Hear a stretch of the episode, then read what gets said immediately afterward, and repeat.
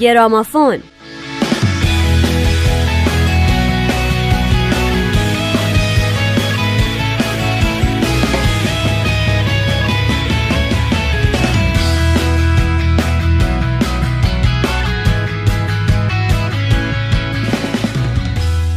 آقایون و خانمای عزیز و دوست داشتنی شنونده رادیو پیام دوست سلام. به گرامافون خوش اومدین. من نیوشا رات هستم و به همراه نوید توکلی امروز باز با شما همراه میشیم.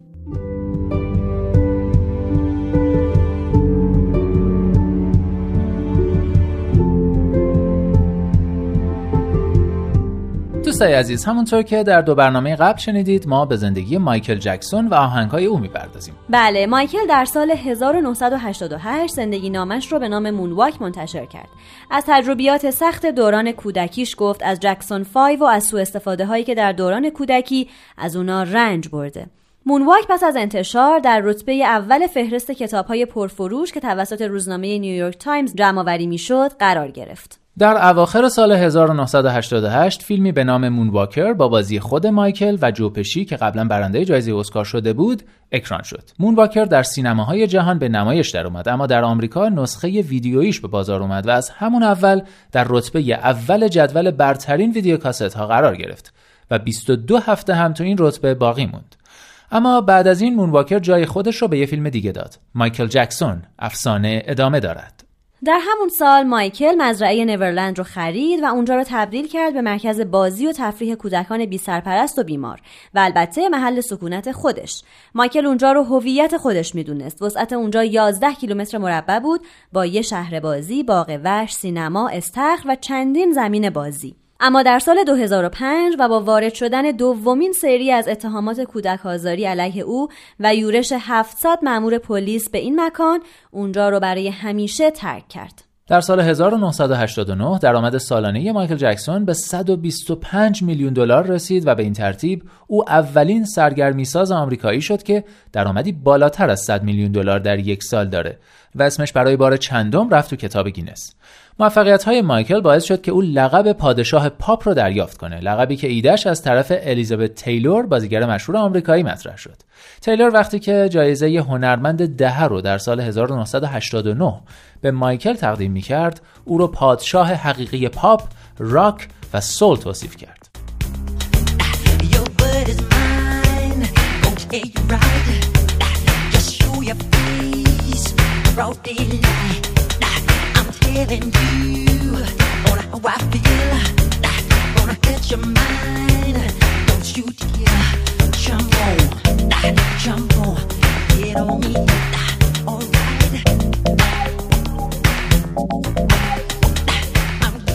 در سال 1991 هشتمین آلبوم مایکل به نام خطرناک منتشر شد. تد رایلی همون کسی که سبک new jack swing رو ریزی کرد یکی از تهیه کننده های این آلبومه و تونست جکسون رو راضی کنه که برای اولین بار در آلبومش از رپ استفاده کنه این آلبوم شامل 14 ترانه بود که 9 تای اونا در قالب تک آهنگ منتشر شد. بیشتر ترانه های این آلبوم درباره وحدت نژادها، برادری و برابری میان مردم جهان، بهبود وضعیت زمین و نفی خیانت بود.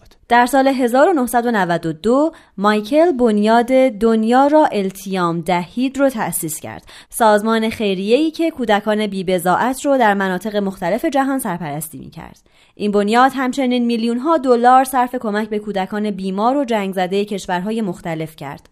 مایکل از طریق این بنیاد 46 تن مواد غذایی و دارو رو برای مردم درگیر در جنگ سارایوو فرستاد.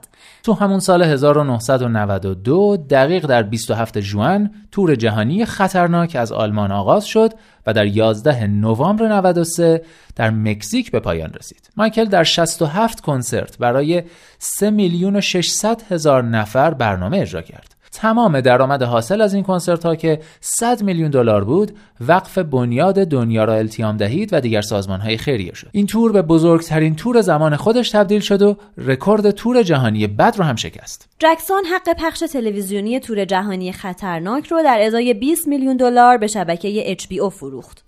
این قرارداد تا به امروز هم گرونترین قراردادیه که برای پخش تلویزیونی یک تور بسته شده که البته برای HBO هم بد نشده چرا که وقتی اونا اولین قسمت از تور خطرناک رو پخش کردن به بالاترین میزان بیننده از زمان تأسیسشون رسید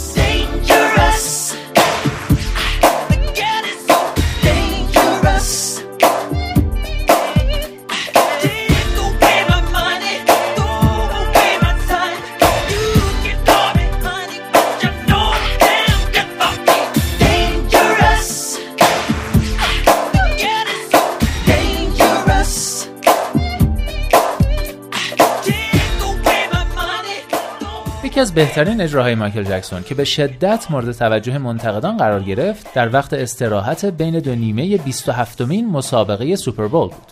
او چهار ترانه Jam، Billie Jean، Black or White و Heal the World رو اجرا کرد. تعداد تماشاگران حاضر در استادیوم بیش از 100 هزار نفر بود. این اولین مسابقه سوپربول بود که تعداد تماشاگرانش در زمان نمایش بین دو نیمه رو به افزایش گذاشت.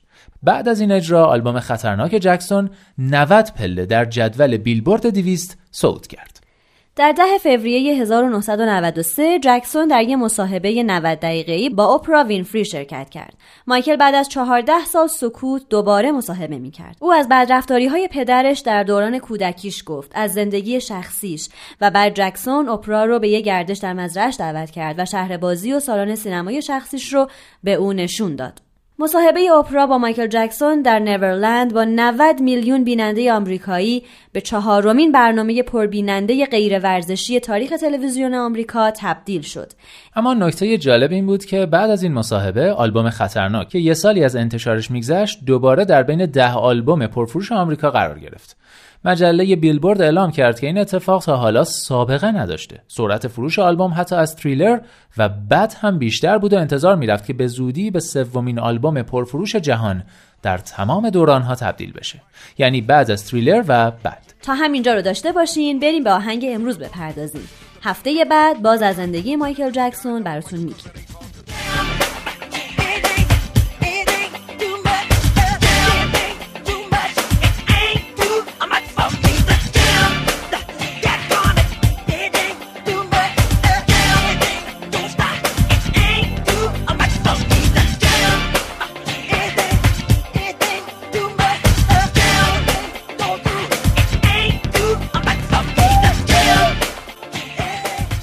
آهنگی که برای امروز انتخاب کردیم سیاه یا سفید یا Black or White از آلبوم خطرناکه. شعر این آهنگ رو خود مایکل جکسون نوشته و قطعه رپ اون رو بیل بوترل سروده. سیاه یا سفید ادغامی از سبکهای راک new jack swing dance pop و رپ و یکی از کارهای موفق مایکل جکسونه. ترانه سیاه یا سفید موفق ترین تکاهنگ آلبوم خطرناک یا Dangerous ه این ترانه به محض ورود به بیلبورد صد آهنگ داغ در رتبه 35 قرار گرفت و در هفته بعد یک مرتبه به رتبه 3 رسید و در هفته سومش تونست رتبه یک رو به دست بیاره.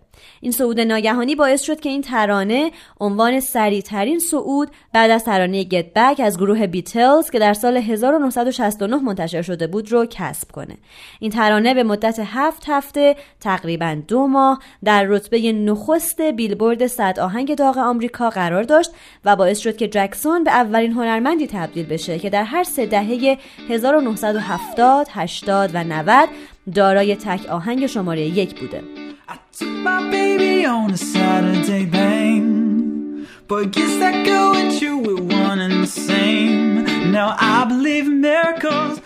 محبوبم را به یک کلوپ شبانه بردم. آی پسر این دختره با توه؟ بله البته که ما با همیم.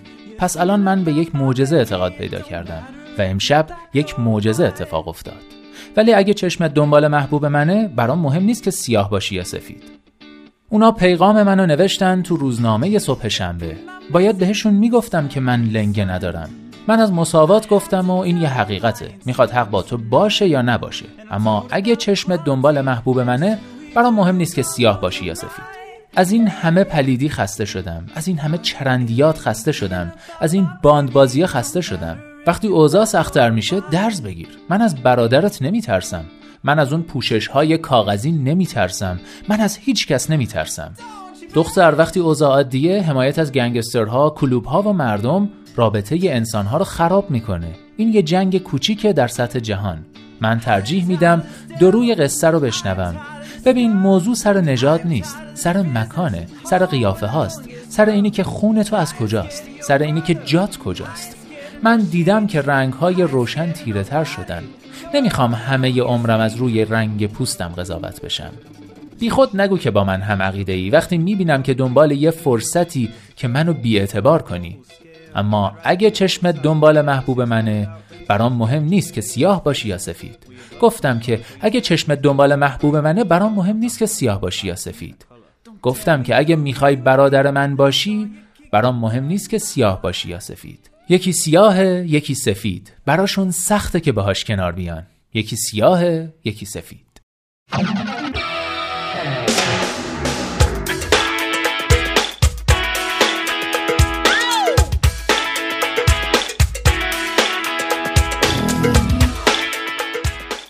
دوستان عزیز تا برنامه بعد خدا نگهدار.